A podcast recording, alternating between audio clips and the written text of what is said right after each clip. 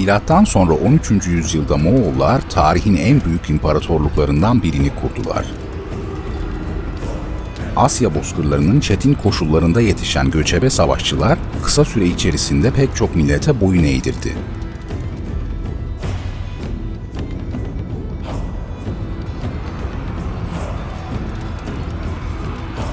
Çin, Harazm ve Rusya bu atlı savaşçılar karşısında çaresiz kaldı. Asya halklarının neredeyse tamamı birer birer Moğol hanının tebaası haline geldi. Yaklaşık 100 yıl boyunca Moğollar bir ordunun savaş alanında karşılaşabileceği en korkunç düşman olarak kaldılar.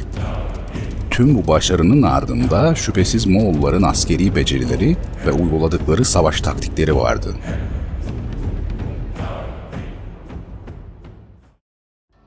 Daha önce Moğolların askeri yapısını genel olarak incelemiştik.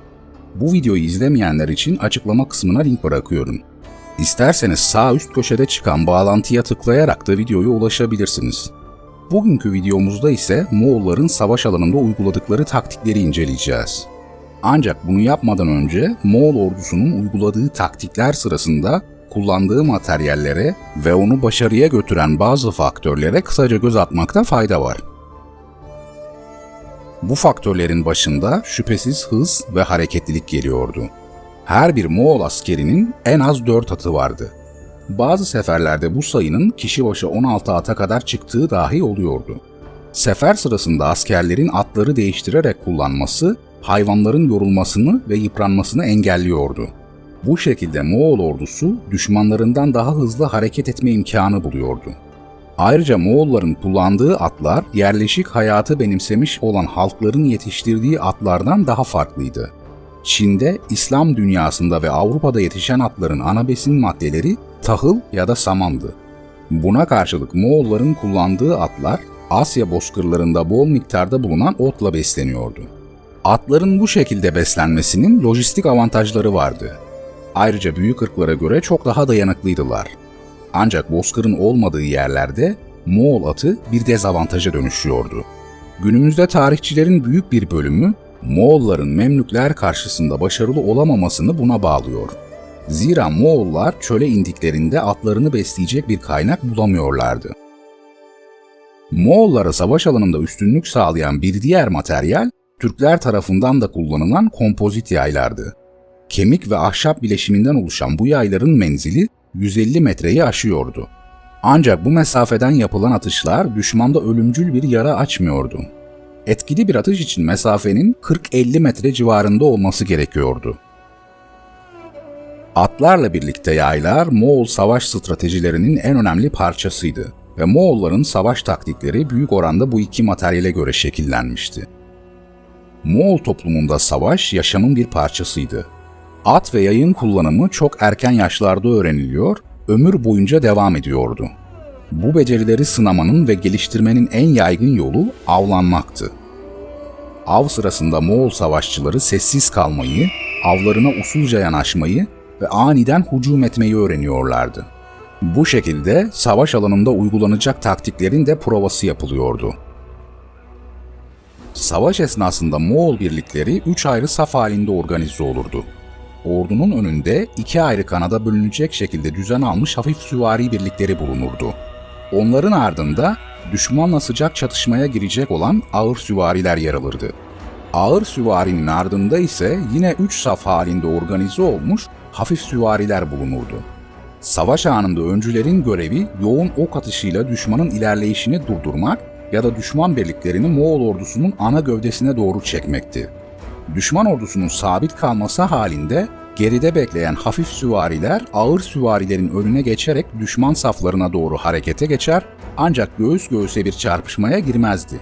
Bunun yerine düşman saflarına paralel bir şekilde hareket eder ve onları zayıflatmak için ok yağmuruna tutardı.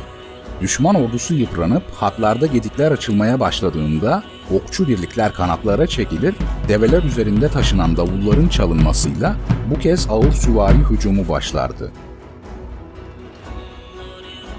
Bu taktik başarısız olduğunda ise Moğollar düşman ordusunun kanatlarını kuşatma altına aldığı başka bir taktik uygulardı. Bu kez hafif süvari düşman kanatlarına ablukaya alır ve yoğun bir ok atışı başlatırdı.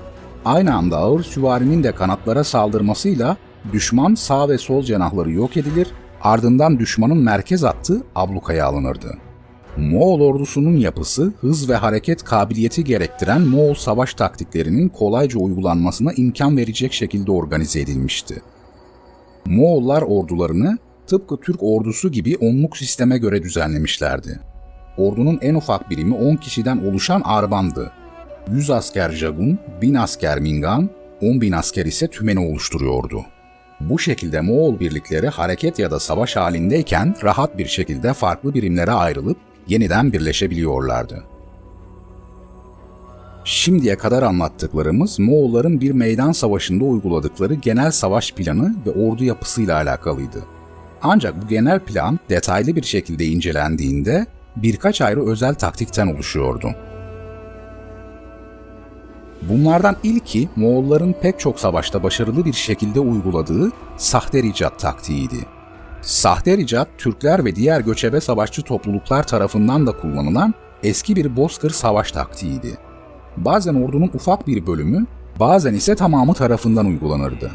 Ordunun öncü kuvvetlerini oluşturan Mengüdey birlikleri düşmana ani bir saldırı yapar ve ardından panik halinde geri çekilirdi. Amaç saldırıdan ziyade düşman ordusunu ana Moğol ordusunun bulunduğu yere çekmek ve saflarını bozmaktı. Geri çekilme tamamlandığında düşman birliklerini Moğol atlı okçuları ve ağır süvariler karşılardı. Takip esnasında Moğol okçuları tarafından yıpratılmış ve safları bozulmuş olan düşman birlikleri için bu saldırıdan kurtulmak neredeyse imkansızdı. Bu taktikte amaç düşman ordusunu arazinin Moğol saldırıları için elverişli olan bölümüne çekmekti. Bu şekilde Moğollar manevra gerektiren taktiklerini daha rahat bir şekilde uygulayabiliyorlardı. Sahte ricat Moğollar tarafından usta bir şekilde uygulanıyordu. Ancak tehlikeli bir taktikti. İyi bir şekilde uygulanmadığı takdirde büyük bir bozguna dönüşme riski vardı. Moğolların bu taktiği uyguladıkları en ünlü savaş 1223 yılında gerçekleşen Kalka Nehri Savaşı'ydı. Subutay kendisini takip eden Kıpçak ve Rus müttefik ordusu önünde tam 9 gün boyunca geri çekilmişti. 9. günün sonunda Kalka Nehri civarında düşmanın düzeninin bozulduğunu fark ederek karşı saldırıya geçmiş ve savaş organizasyonundan yoksun kalmış olan düşman birlikleri karşısında kesin bir zafer kazanmıştı. Fakat bazı durumlarda düşman birlikleri öncü kuvvetleri takip etmiyor, oldukları yerde kalmaya devam ediyorlardı. Bu durumda Moğollar düşman ordusunun etrafını kuşatır ve yoğun bir ok yağmuruna tutardı. Atışların çoğu uzak bir mesafeden ve rastgele yapılıyordu.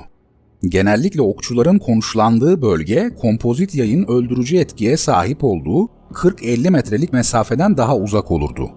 Bu saldırıda amaç düşmanı öldürmekten çok paniğe düşürmekti. Tüm bu hengamenin ortasında Moğollar sürekli daralan kuşatma duvarında gözden kaçırılmış izlenimi verdikleri bir koridor açarlardı.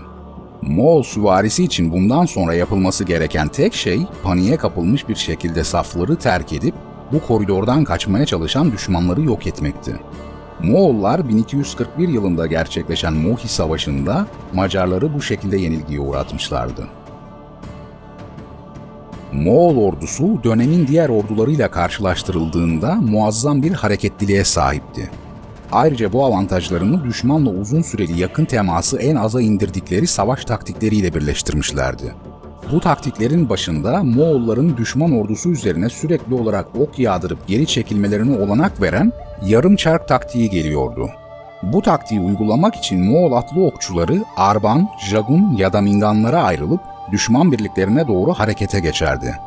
Burada amaç kuşatma taktiğinin aksine düşmana maksimum oranda zayiat verdirmekti. Kompozit yayın vurucu gücünden faydalanabilmek için Moğol atlıları saldırı sırasında düşman birliklerine 40-50 metre civarında yaklaşmak zorundaydı. İlerleme boyunca düşman saflarını ok yağmuruna tutar ve bundan sonra geri çekilmeye başlarlardı. Biniciler geri çekilme esnasında eğer üstünde döner ve düşman saflarına ok atmaya devam ederlerdi. Daha sonra onların yerini arkada bekleyen ikinci dalga alır ve bu saldırı dalgalar halinde sürekli olarak tekrarlanırdı. Böylece ilk dalgayı gerçekleştiren birim kendisine yeniden sıra gelinceye kadar dinlenme imkanı bulurdu. Moğollar bu taktiklerin dışında büyük ölçekli pusulardan ve orduların hızlı bir şekilde ortaya çıktığı sürpriz saldırılardan da faydalanıyorlardı. Sefer sırasında ordular tıpkı daha sonra Napolyon'un uygulayacağı gibi farklı kollara ayrılıp yüzlerce kilometreyi bulan manevralar yapıyor ve ardından yeniden birleşiyordu. Ayrıca psikolojik savaş taktiklerini kullanmak konusunda da oldukça başarılıydılar. Cengiz Han, Nayban kabilesiyle savaştığı sırada ordusunun sayısının normalde olduğundan daha fazla görünmesi için her askerine en az 5 ateş yakmasını emretmişti. Yine ordularının büyük görünmesi için savaş esirlerini yanlarında götürüyor, gerektiği takdirde onları canlı kalkan olarak kullanıyorlardı. Bir şehri ele geçirdiklerinde yaptıkları katliamlar bölgedeki diğer şehirlerin kendiliğinden teslim olmasını sağlıyordu. Panik halinde şehri terk eden birkaç mülteci ise sığındıkları şehirlerde Moğolların katliamlarını anlatıyor, onların kullandığı dehşet politikasına katkıda bulunuyorlardı. Moğolların savaş taktiklerini incelediğimiz bu videomuzun sonuna geldik. Videoyu sonlandırmadan önce tıpkı benim gibi tarih temalı içerikler üreten bir arkadaşımdan bahsetmek istiyorum. Tarih, mitoloji, efsaneler ve daha birçok konuda güzel videolar hazırlıyor. Birkaç saniye ayırıp kanalını ziyaret etmenizi tavsiye ederim. Videonun açıklama kısmına bıraktığım linke tıklayarak kanala ulaşabilirsiniz. Bir sonraki videoda görüşmek üzere.